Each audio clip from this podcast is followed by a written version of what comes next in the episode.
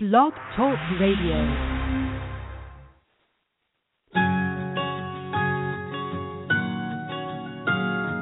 There was a time I was so afraid,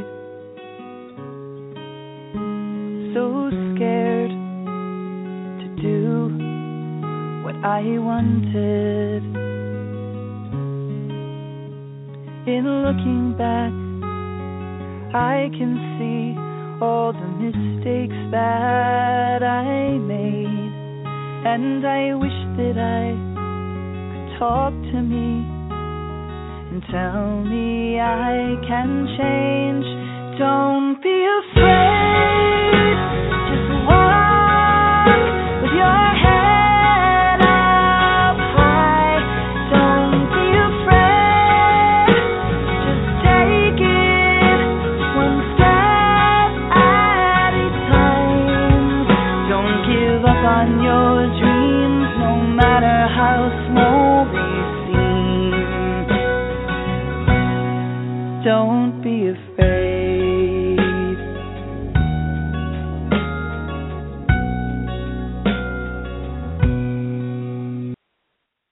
Hi, welcome to Blog Talk Radio Safe Recovery. This is Monica Richardson, and I am your host. Today is October twenty-first, twenty fourteen, and I am really pleased and excited to have on Doctor Carl Hart, and who's coming to us from New York. And uh, Carl is an associate professor at Columbia University, and he is so he is a professor, associate professor of psychology and psychiatry at Columbia, and he's known for his research in drug abuse and drug addiction. Hart was the first tenured African-American professor of sciences at Columbia University.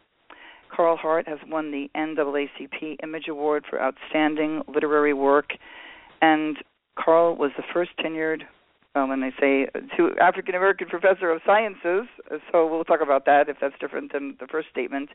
Um, also, uh, I saw you on TED Talks. I saw him on um, uh, Democracy Now! With Amy Goodman, and it was amazing, and I'm just going to bring you right on here right now.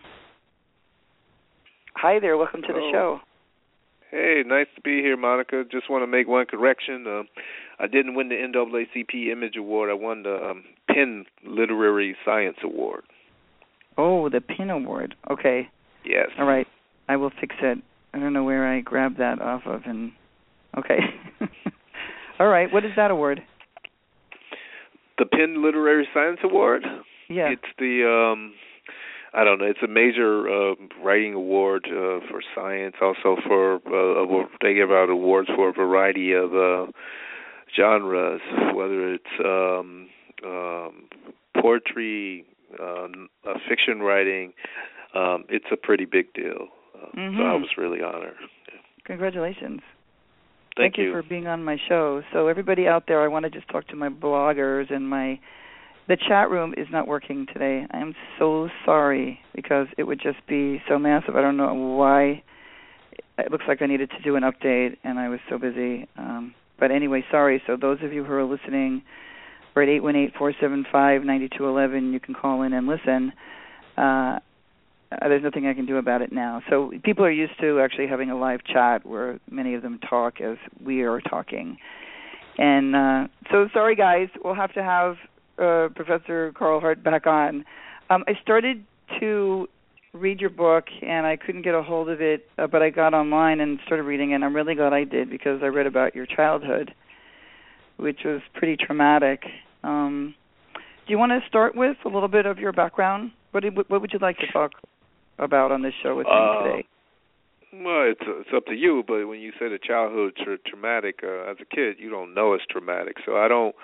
I don't know if we we think about this in the right way. I mean, that was part of the reason that I wrote the book. I think that people tend to think of people who grew up like me. I grew up in the hood. I grew up in poverty. My mom and dad had some physical confrontations, and um, they were divorced when I was uh, six years old. Um, so people tend to think of children in those situations, in that situation, as being all bad. And one of the reasons I wrote the book was to show that, yeah, it can be, but there are also a lot of positive things that happen in those kind of situations. Like mm-hmm. you learn how to be self, self-sufficient, you learn how to entertain yourself, you learn how to do a variety of things. You learn how to read people's nonverbal communications or nonverbal sort of gestures uh, a lot more uh, closely, astutely. Um, there are a number of beneficial things that happen, but we tend to focus on, in a society, the negative things. And so right. um, not right. to, not to say not to say I don't want to minimize the negative things, but I just want people to understand that uh, kids growing up in those situations aren't um, they all aren't all doomed. That's it. Right, right, absolutely. Well, I related a little bit. I mean, my mother, I think, she, not I don't think, she broke a wine bottle over my father's head. And um, so I grew up in, I don't think, the same kind of background that you did, but related to very quickly some of the stuff. But, uh, you know, I've watched you on these shows, and especially the TED Talks that I found you on uh, YouTube, and then it, what went to the Amy Goodman thing. And I'm really curious because I don't know if you know anything about me. Do you know anything about me?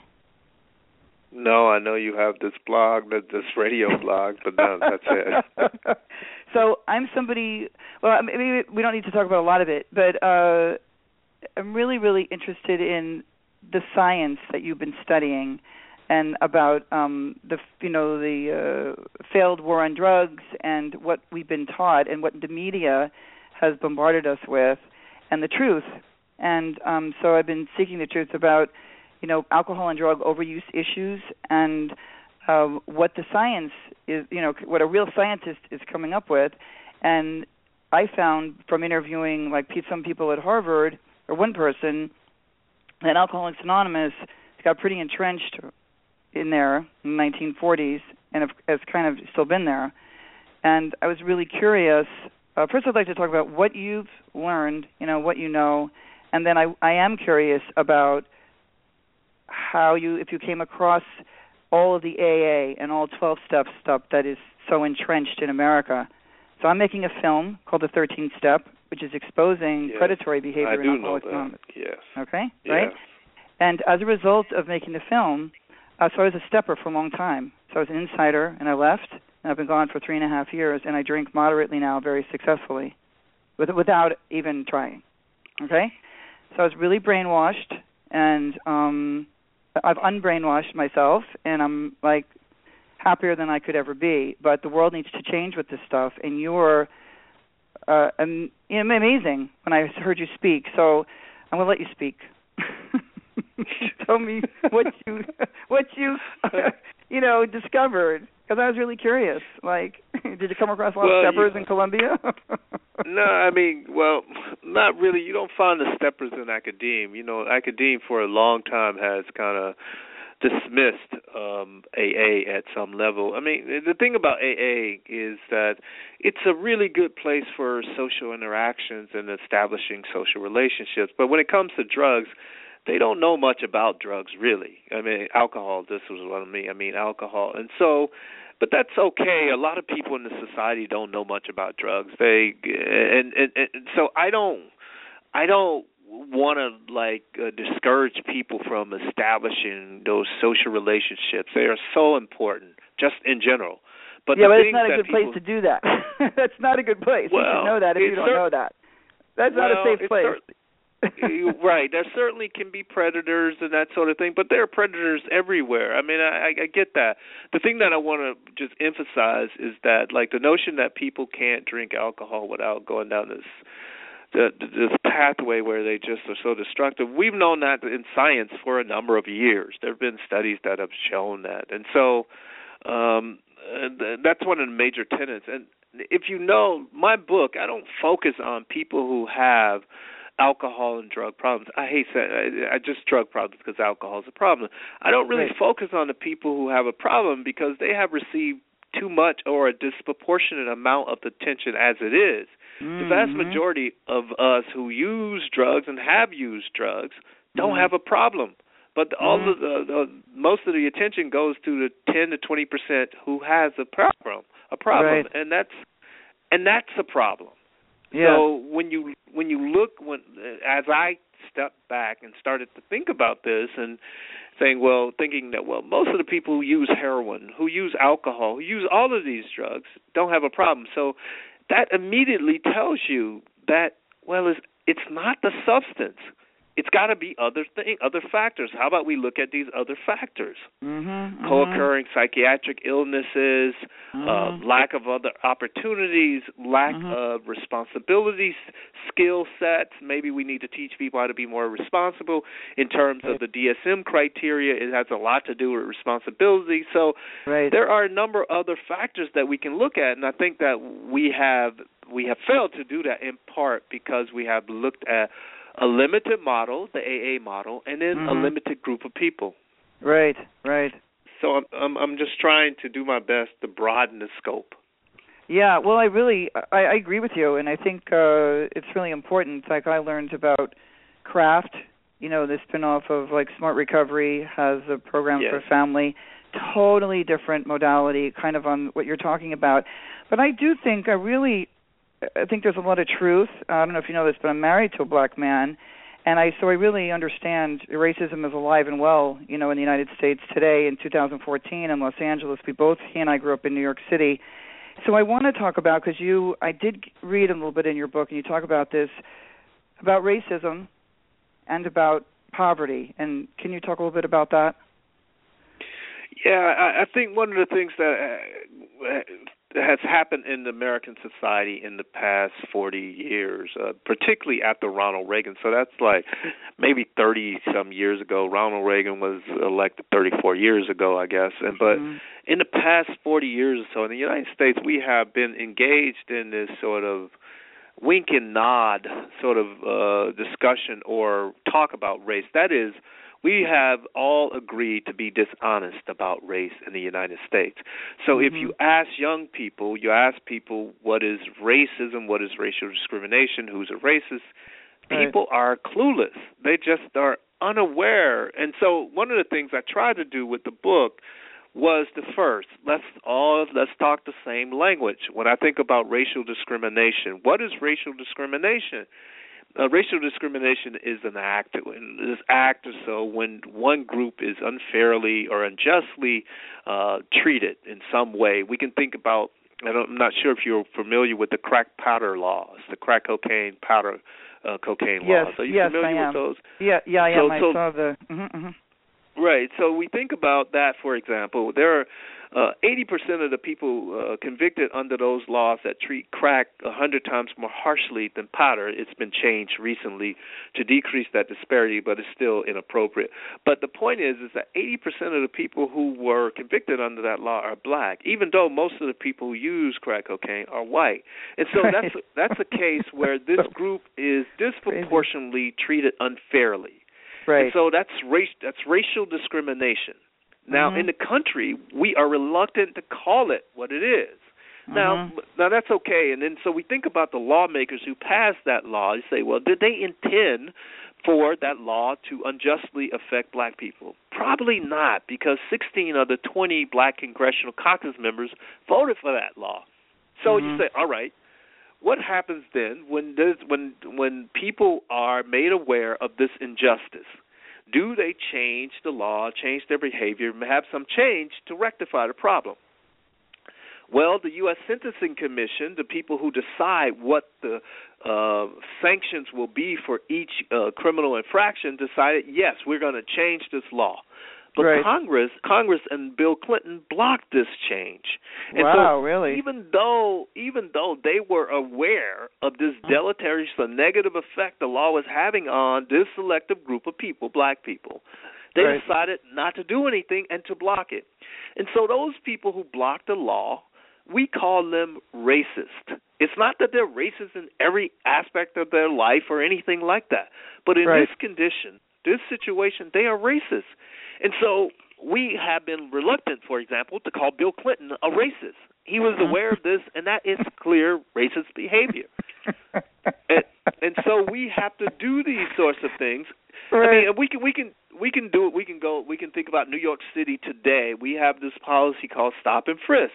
Mm-hmm. A disproportionate number of black and brown men are stopped and frisked. And, and so this has been brought to the mayor's attention, Bloomberg, the previous mayor, and the current right. mayor. But this policy continues, and they, they defend this policy. We call How is them this even legal? Racist. I mean, to me, yeah, I mean, to me, that this is called, you know, uh, profiling. Yeah, so it, it, mm. it, it's worse than profiling. Profiling is something that you have on paper and so forth. This is an actual action. This is worse than profiling. No, yeah, I know. Are, I've heard about it, yeah. They, they're carrying this out.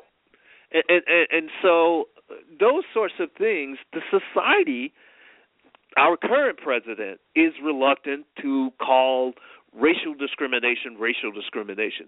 He is reluctant to say anything about race. So if you have this kind of situation going on in a society mm-hmm. where you have this agreement that no one will talk about it, there's going to be no progress. And then so you, when you say, believe it or not, racism still exists, it's like, no shit. I mean, yeah, you said yeah. that as, as if as if that's like news. It's not well, news, you, but it, it it's news in the United States because we all have agreed not to talk about it.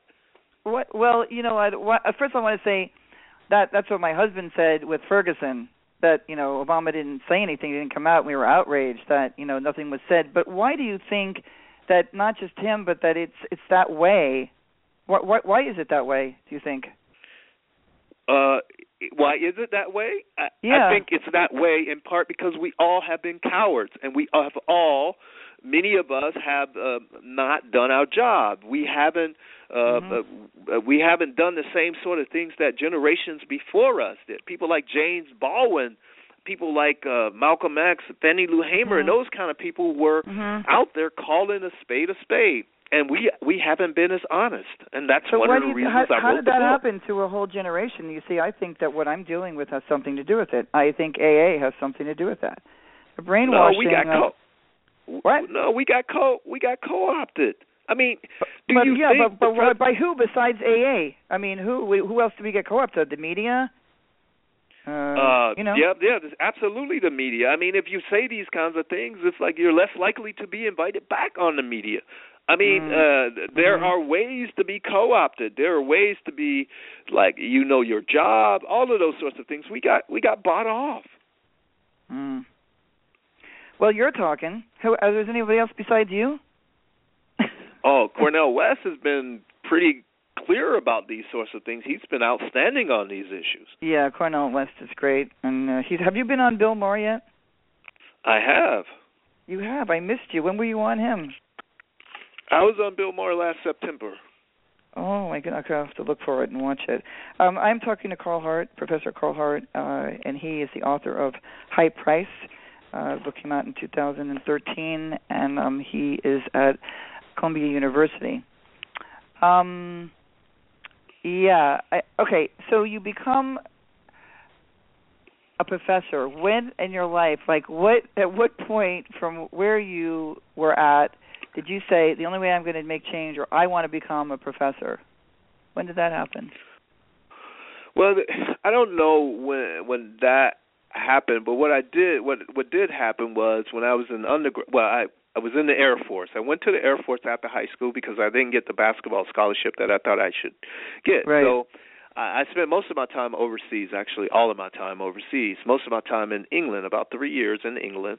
Mm-hmm. And while in England, I, w- I had an opportunity to really look at the American society, particularly as it related to ra- relate, race relations. And so I learned a lot, and my, I had my reality corroborated. I, did, I realized I wasn't crazy. There was something going on in America in, ter- in, in terms of unfairness. There was something right. going on. So I that really got me to want to study and learn, and so I, I, I completed my college um, undergraduate studies, and then I wanted to learn about the brain, and so one way to learn about the brain was to go to graduate school and study neuroscience, and, and that's what I did.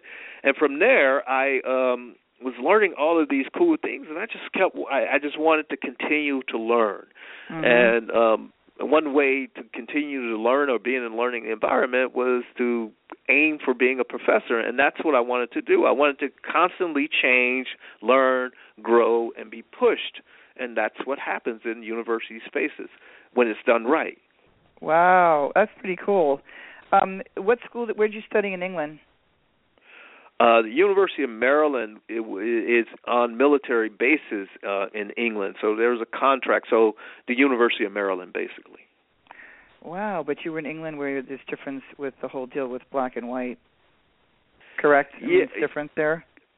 It's the like it's, it's it's different for American blacks in England because as an American black in England, it, it was uh, you were you were an American, and and so you had higher status than, say, a person from Jamaica in England, uh, because they, they had their own issues, and uh, they they certainly uh, had their problems with their um, uh, folks from India and uh, Jamaicans. So I don't want to I don't want to paint a picture that the British had their race relations right, because they have their they have some serious issues.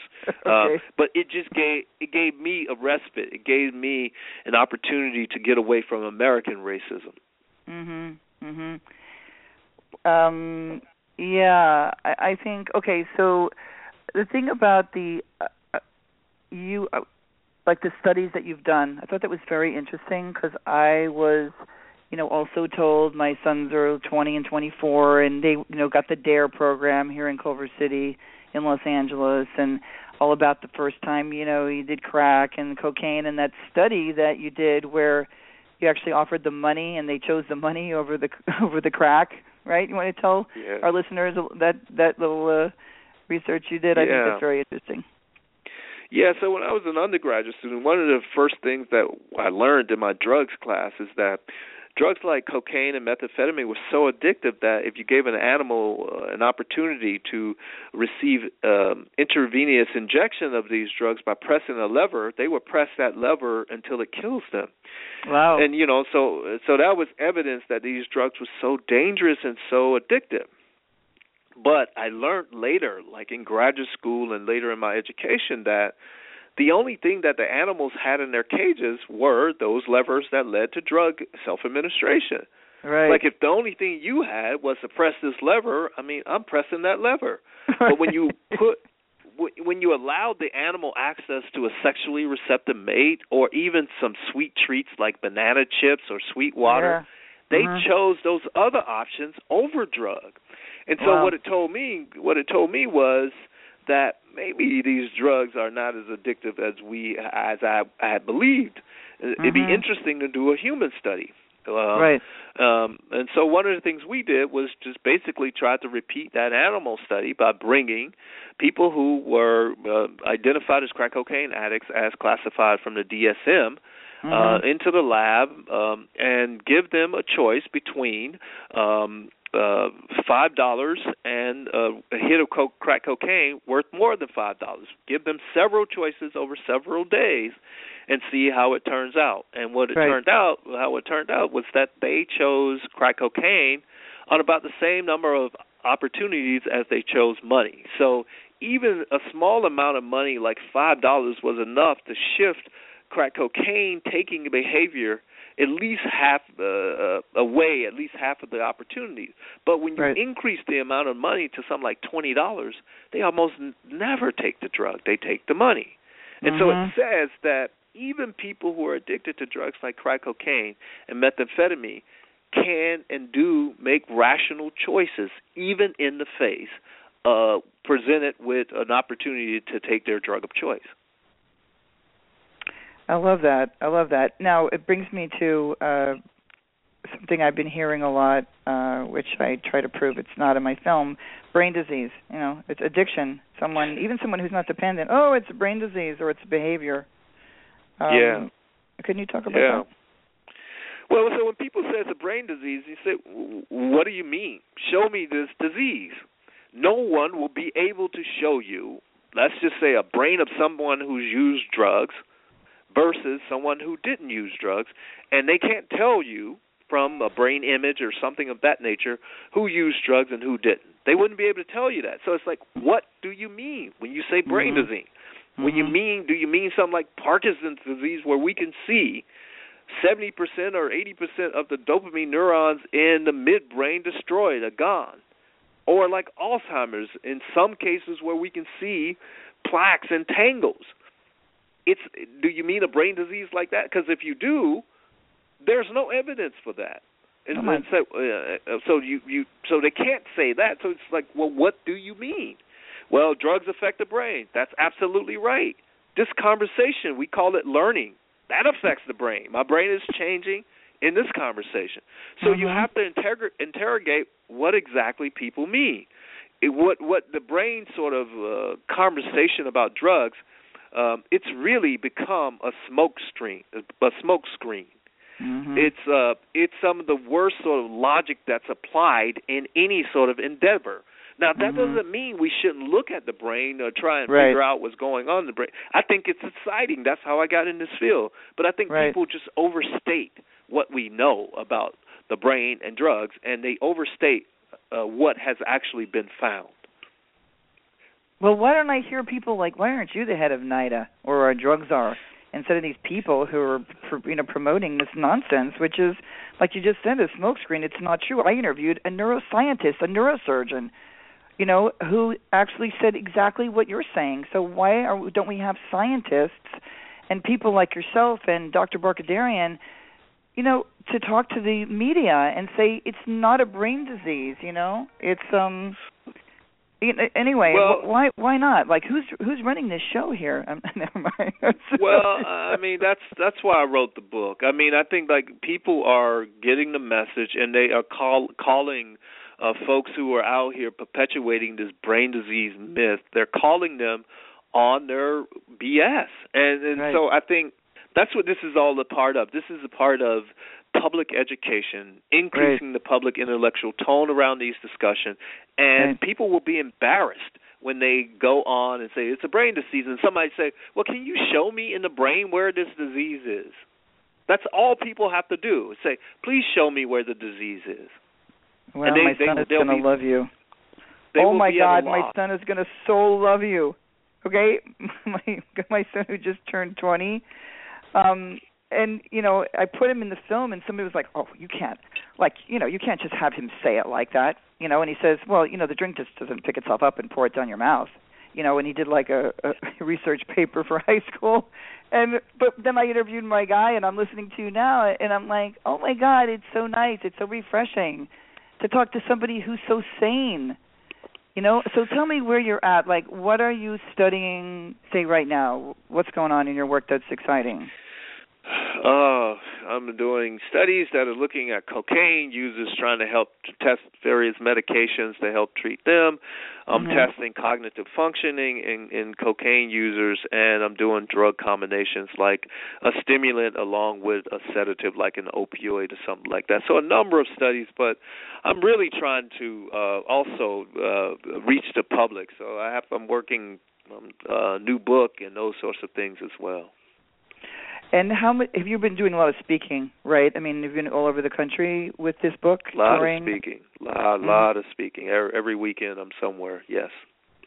Wow. That's exciting. I think it's really important. And I saw you. I'm going to, everybody, I'm, right now we're talking to uh, Professor Doctor Carl Hart, and his book is uh, High Price. And if you haven't looked at, some of my bloggers were already posting stuff uh, about your website, which I hadn't gone to. And there are some really great videos, uh, fellow bloggers out there who, who is listening right now. Uh, all these, you at the, um, when you testified in yes. um, Congress. And uh, can, you want to talk a little bit about it? Because I couldn't watch it all, but what happened there?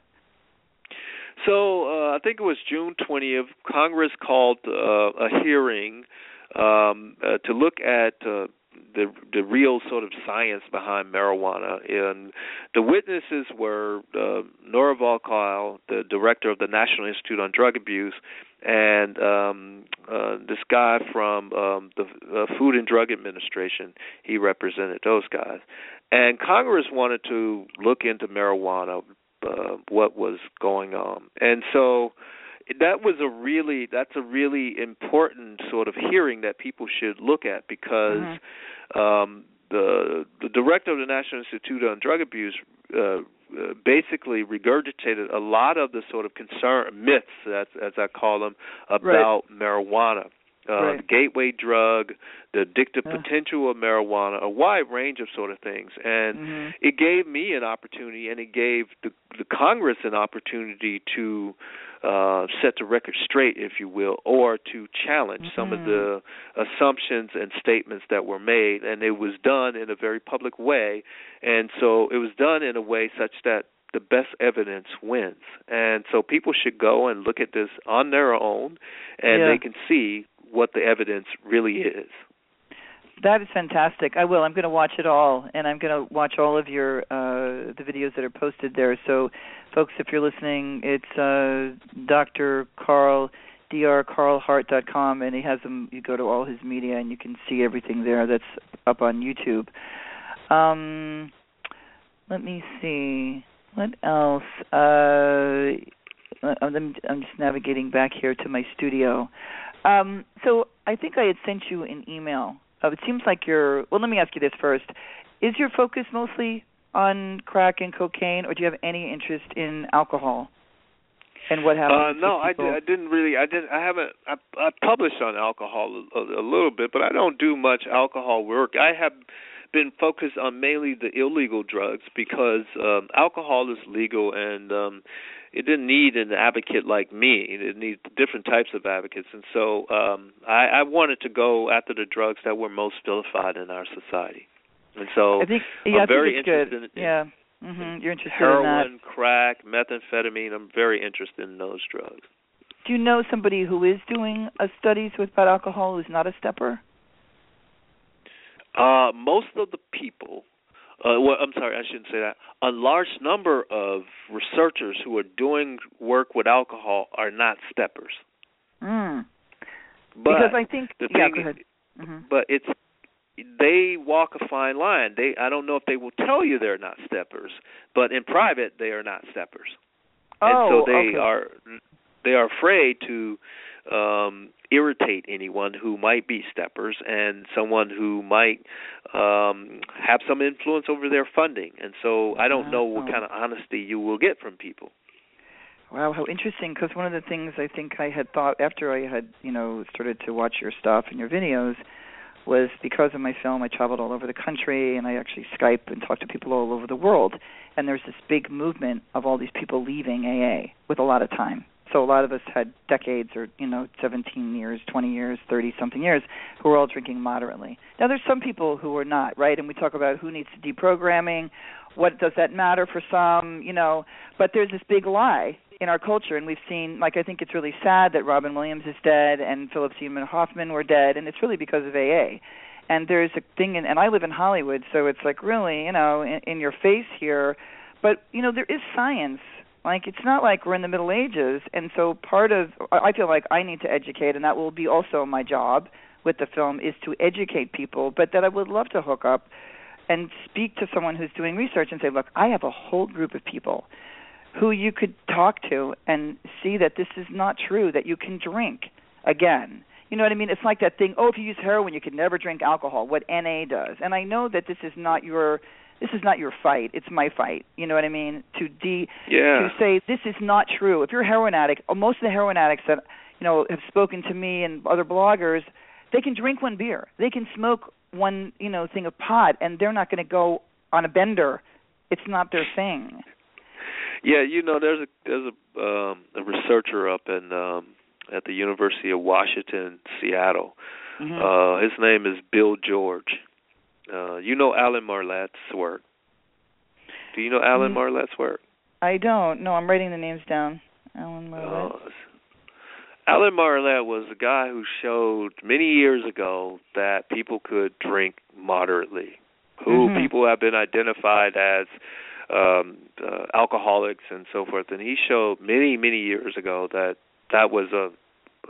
Uh, That was uh, a lie, basically, and mm-hmm. that they couldn't drink. Um, right. And uh, he is the grandfather of this sort of moderation, drinking moderation. Mm-hmm. So Alan Marlatt is dead now.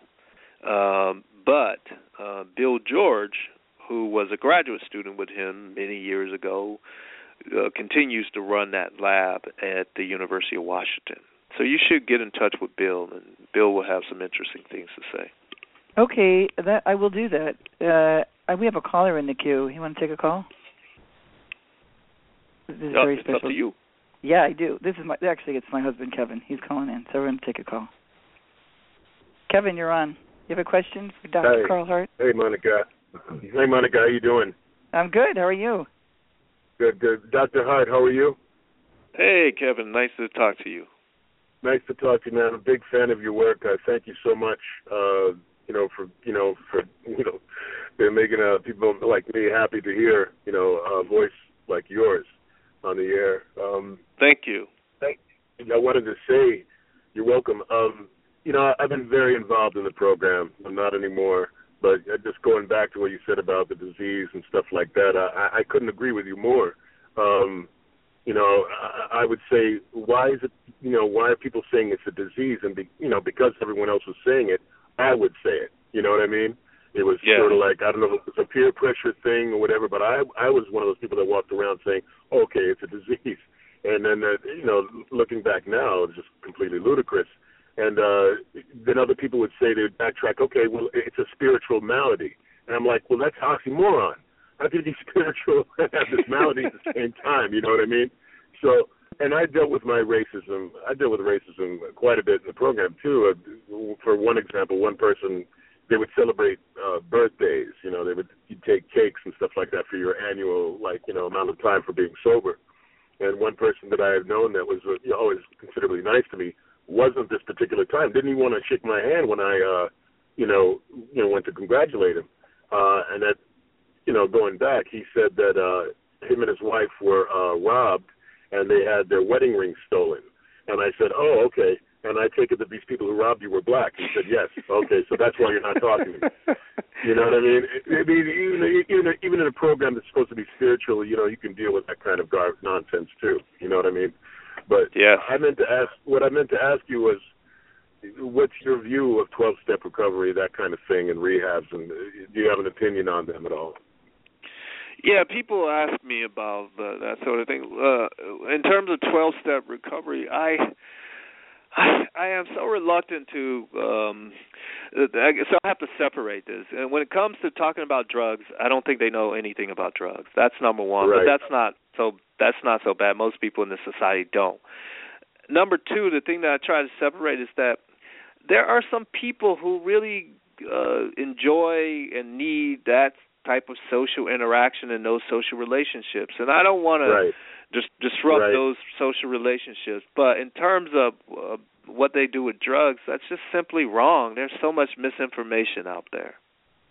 Wow. Okay. And I, I wow. and I think that I think as I think about other programs too, my my major concern is that people get too focused on the drug and not mm-hmm. individuals' problems and issues. And right. one one shoe doesn't fit all, so we have to figure out we have to give people a really good assessment before we can start talking about any treatments.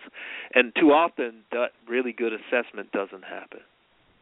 Uh, that's so true. That's so true, uh, and I think that uh, is uh, the thing that I. Yeah. Are you, are you good, Kev? Can I put you on hold? Yes, absolutely. Thank you. Okay. Thank you so much, Doctor. Good, good talking to you, Kev. Thanks for Take calling, care, Kevin. Take care. Okay. All right, Monica. Take Bye. care. Bye. Bye. Bye. All right. Thanks again. We're talking to Doctor Carl Hart, and he's at Columbia University, and his new book is called High Price. Um, So what has been, like, some of the best things you've experienced after writing this book and going around? What do you like the most about what's going on with educating people? The thing that I like most is there have been a number of people, a number of children, when I say children, I mean young adults, mm-hmm. who have said, after reading your book, I now look at my parent differently, who used drugs. Mm-hmm. I used to think that they were the scum of the earth or the worst person, but after reading your book, I now know that there are larger factors and that my parent is just human. And mm-hmm. that's the thing that has been the most rewarding thing about this whole process. Mm-hmm. Oh, that's pretty cool. That's good. And you came out here, though. I guess I missed you, huh? You were out here when?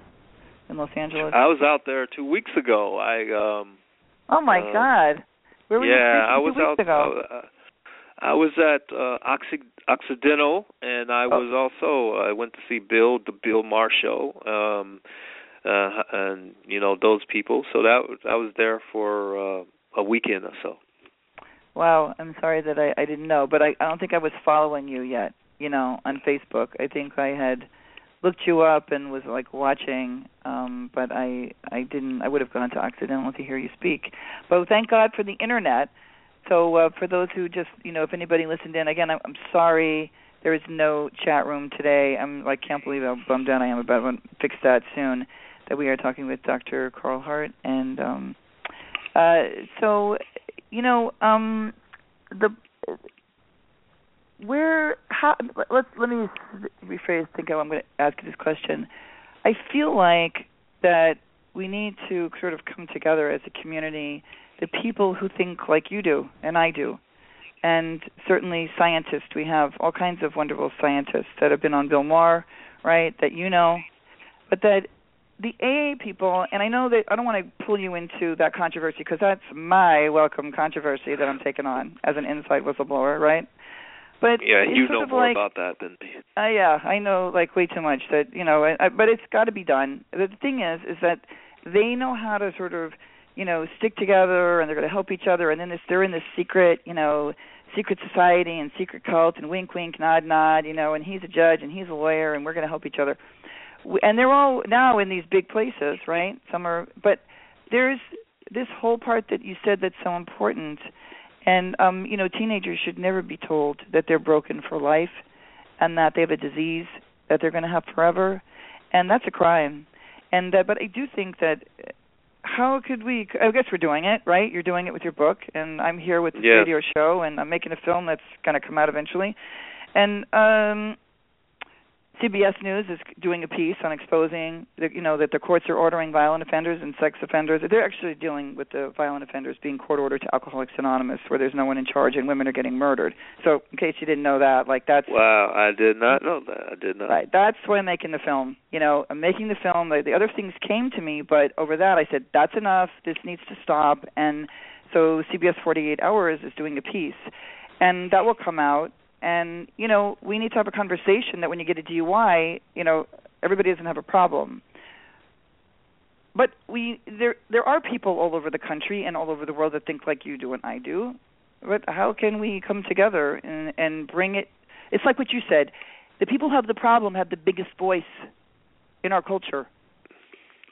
Yes, that, that that has been historically what has happened, but that's changing. You know, with the publication of High Price, um, mm-hmm. there are we are now giving people space to talk about these things. I got invited to talk at Congress, and they now know this, and they have space to say, hey, they have space to challenge the prevailing nar- narrative that they did not have previously. I think about um, the Attorney General Eric Holder. Uh, yeah. He is talking about the the the, um, the the concern about how we are uh, uh, policing drug, uh, particularly drug-related viola- uh, drought violations.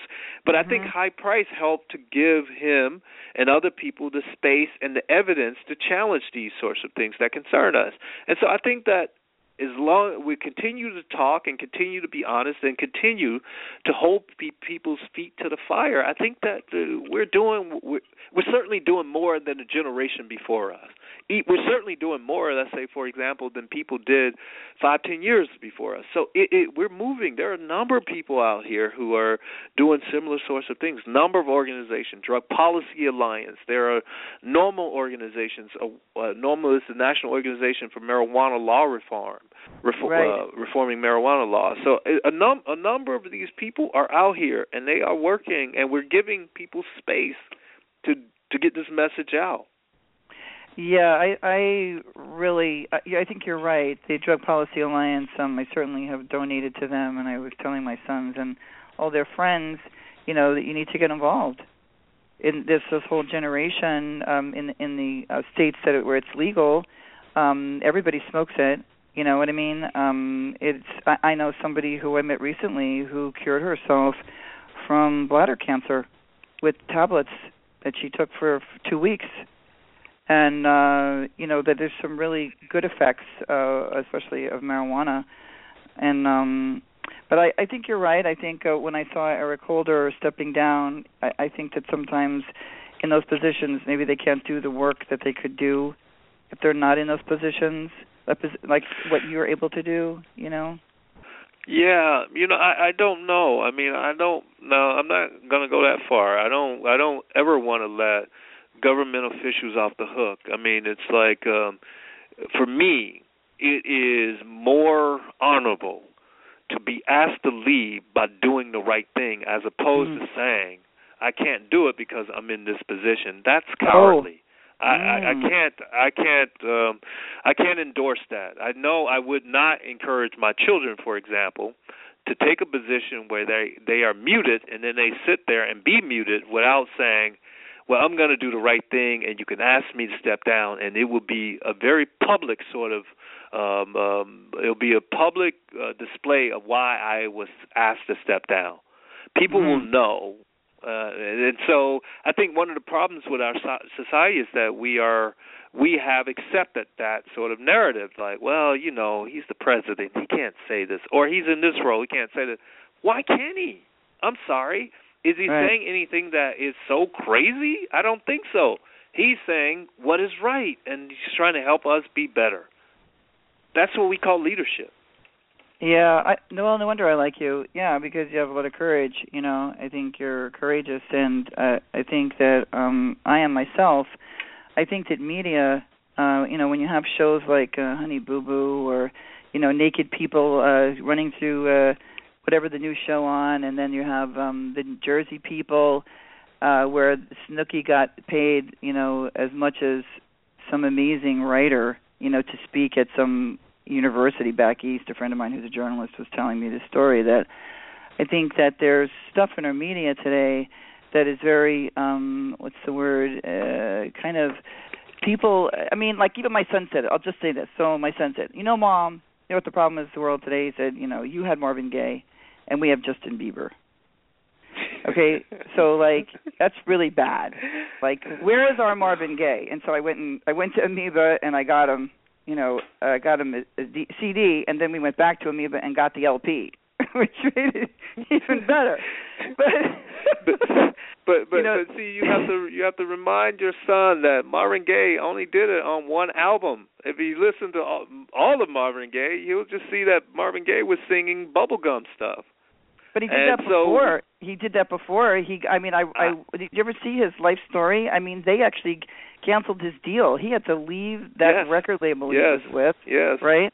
You're going to tell yes. me something bad about Marvin Gaye and upset me? No, or no, what? no, no, no, no, no. I, I wanted my book. Uh, you, you know, I, I, I wanted my book to be called Trouble Man because of yeah. the song Trouble Man. You know, so yeah. I, Marvin Gaye is one of my my heroes. I, it's. I'm not saying that. What I'm saying is that one of the things that we have to be careful about is that we somehow, we sometimes uh, see uh, the past in this glorious light that it wasn't. Right. And right. so uh, we we right. think about Marvin Gaye. We had Marvin Gaye. We had Curtis Mayfield. We had a number of people saying very conscious things, but right. that didn't happen as a result necessarily of those people. It right. was a zeitgeist. So when I look at our artists today, I don't blame our artists. I blame us. I think that we, one of the things we we we have failed, we have failed to educate the artists. Those artists, Marvin Gaye and those folks, were being educated by a number of smart people who were dissatisfied with the society. We had Vietnam, we had the right. women's movement, we had the civil rights leaders. movement. Right. Right. We had all of these it's movements civil... going on. If you were an artist and you weren't getting educated, you were something was wrong with you. Today, we have been co-opted. Our artists have been co-opted. Our academics have been co-opted. Our scientists have been co-opted. But see, and I know I'm not crazy, but a lot of it has to do with A A brainwashing, and it's big time. And I didn't believe it, but three years later, they came to my grade school. What, what was A A doing in a grade school? And they didn't co-opt my parents because they didn't buy into it. But I am the first generation. I was born in fifty-seven. And, you know, we drank like any other teenagers, or maybe I drank a little more, but that for generation after generation to tell a group of people that you are powerless and that you should cease fighting everything and everyone, that you shouldn't get angry. And if you look deep into the big book, which I'm sure you didn't and don't care to because it's a poorly written book from the thirties, it's a piece of shit that needs to be burned. But yet we have senators. You know, we once had a guy running for president actually said on like one of those shows like where there's five guys sitting around a table on Fox and says, well, this is good for everybody. You know, the, the A A steps or what, which is fucking nonsense, right? But, you know, I mean, I think that if you if you look and, and listen to how people talk, and I, I mean, I was at a Starbucks and someone was like, oh, I'm so addicted to my latte, you know. I'm like, oh, my God. And, so, and I was like, no, you're not addicted to that fucking yes, latte. Yes, yes. You like it. Yes. You know, we, yes. we like that. It's like, oh, I'm so, oh, I'm this, I'm so, I'm a pussy. You know, guys, they're not yeah. womanizers now. They're sex addicts. It's yeah. like, no, you're no, not. I feel you. I, I know. I feel you. Absolutely. I mean, absolutely. I'm I'm with you. I am. Absolutely. You and I, you, you, amen, sister. Go ahead. Well, no, I mean, and I'm really uh, appreciative and honored, you know, that you to be on my show. I've had other authors um, on the show, but I'll go through phases where I'll have more, you know, tearing it up and exposing. But I feel that it, when I saw you, just how important it is for me to connect with people like yourself that are especially calling it what it is, Carl, which is, Um, as a scientist, it's not a disease, and that if that's the message that you get out there, along with talking about racism and poverty, it's like who cares about poverty? I can't believe I was reading in your book. It's like what yeah. was it? Uh, Johnson, talk about what Johnson did. The right? war on poverty. Yeah. yeah. Like, mean, I mean, do we, have yeah. we had a president yet who like let's you know have a war on poverty? I could look at you and like what? Yes. Well, you know, we had a president who who uh, signed legislation to support the war on poverty because he was being pushed.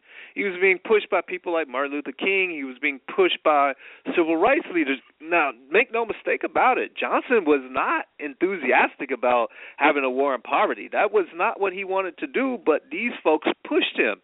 And we don't have that same sort of pushing of the current guy, and that's right. the problem. Yeah, we're the leaders. Where are the leaders with balls? Exactly. Mm. They they have all been co-opted. They have they are. It's more important to be invited to the White House and be um, on the president's good side as opposed to being having any cri- critique or crit- critical analysis of anything that he's doing or this administration or or, the, or any other administration. So it's like I I, I don't know. I mean I, I just I know. When I look in the mirror at my children, I know I want them to say that they know that their father did their, his best to make our world better, particularly for people who couldn't do it for themselves. Yeah, yeah, it's pretty powerful. Um, wow, it's cool. So again, I'm talking to Doctor Professor Carl Hart from Columbia University, and his book is High Price. Where is the next place you're going to speak? Uh, next place I'm going to speak is on Friday at the University of Florida Law School in Gainesville, uh, going to be in discussion with uh, about marijuana legalization with the former deputy drug czar, uh, Bertha Matras, uh, and she has a completely different perspective, so that should be fun. Um, oh, my God, that, would, that sounds yeah. killer. Oh, that sounds yeah, so, that would that be sounds, fun. Wow! And the current the current drugs are, by the way, I think he's a stepper. Do you do you know him? Uh, yeah, he's a stepper. Uh, yeah, I don't know him personally, yeah. but yeah, he's good. He's a totally and he's an A A member. They like to use this made up yeah, language. Yeah, yeah. Mm-hmm. You should make sure you you expose some of the stuff that is happening there. That'll be great. Yeah, I'm I'm trying. I mean, I like have a finished film. Like, like you know, I did my second cut. That's where I'm at, and I'm trying to get the insurance that I need and uh, looking for distribution. But I certainly, uh, yeah, it, it does. Like, it's nonsense. Like, how can you have somebody who's an A A, a B R drugs czar, and with that kind of black and white thinking, be open-minded? Exactly. Like I, yeah. Exactly. So you're going to be talking with. Wow. So uh, how do they feel in Florida about the legalization of marijuana? Uh, I really don't know, nor do I care. Um, I'm going there to, I'm going there to like say what the evidence is, and uh, right. uh, that's that's why I'm going to try and provide some education. Wow, that is so cool. And then where else next? Do you have another date after that? Yeah, uh, I'm going. I'll be in Sacramento, I think, on Monday, next Monday, testifying in court. Oh, really? Um, yeah, about marijuana's uh, legal status at the federal level. So, um, oh my God. marijuana is is a yeah, marijuana is a Schedule One drug, and um, uh, there are people fighting to challenge that uh, classification, and I'll, I'll be an expert witness in that case. Um, and then I think I'm, um, I'm off to Liverpool in November, and um, uh, I think I do something at Lehigh University also in, in November. So anybody, I have listeners all over the world. I know I have, there's a lot of people in the U K who uh, hate A A and are ex-steppers. So they're listening, everybody out there over the pool, I mean over the pond. We have Leaving A A in the U K blog that a woman created who I think is a social worker. But so it'll be over there. And um, let me see, um, the, the Sacramento thing, man, I wish I, I can't. There's a, so I'm following, there was a murder trial that I followed in my film, the murder of Carla Brada. And there is, he got murder one, and we're all really happy about that. And then the sentencing is happening on Monday. Otherwise, I, I actually would have come up there to, um, if I could have witnessed that and interview you, I certainly would. Um, I wanted to interview you when I first came across you and saw that stuff, but you were just releasing your book, I think, and uh, were very, very busy, you know, and I wasn't, uh, I, I didn't know if you fit into the film, you know what I mean? It's sort of, I wanted a scientist, an expert person to say what you just said here on my radio show, you know, but um, next wow. time, your next film, this will blow up.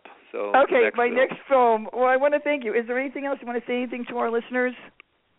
No, just thank you for supporting the program. Please continue to, and um, because it's our world, and all of us together, we'll reach out and help each other out. And reach out to me. I am willing to help anybody who wants to change this miserable sort of situation that we have in terms of our government regulating drugs and their views on drugs. Well, I want to thank you so much. Anytime you have anything that's happening, you can cross-promote it on my pages. You know what I mean? Right Where it on. says you can share thank stuff. You. Yeah, feel free to do that, and or send me an email, and I'll promote for you on all the platforms, on Twitter, and on my three Facebook pages, and even on my blog. Again, I want to thank uh, Carl Hart, Doctor Professor Carl Hart uh, from Columbia University, uh, who wrote the book, High Price. I want to thank you again. It was really nice to have you on. And uh, Same to I'll you, talk Monica. To you, again you take care of yourself. Take okay, care. Okay, all right. Thank you. Good luck Bye-bye. in Florida. Okay, give them hell. Thank you. Bye-bye. Okay, bye. Goodbye, everybody. We'll see you again. We have two minutes left to the show. And uh, it was really wonderful talking to him. And I will have, actually coming up, we're going to have on um, the lawyer uh, who handled the case up in uh, San Francisco. I haven't confirmed it yet, though, but, um, yeah, that should be exciting, that First Amendment rights uh, case that happened. And, again, it is uh, October twenty-first, two thousand fourteen. Thank you so much for Blog Talk Radio, Safe Recovery. I'm Monica Richardson. I'm your host. We'll see you next week. Bye-bye.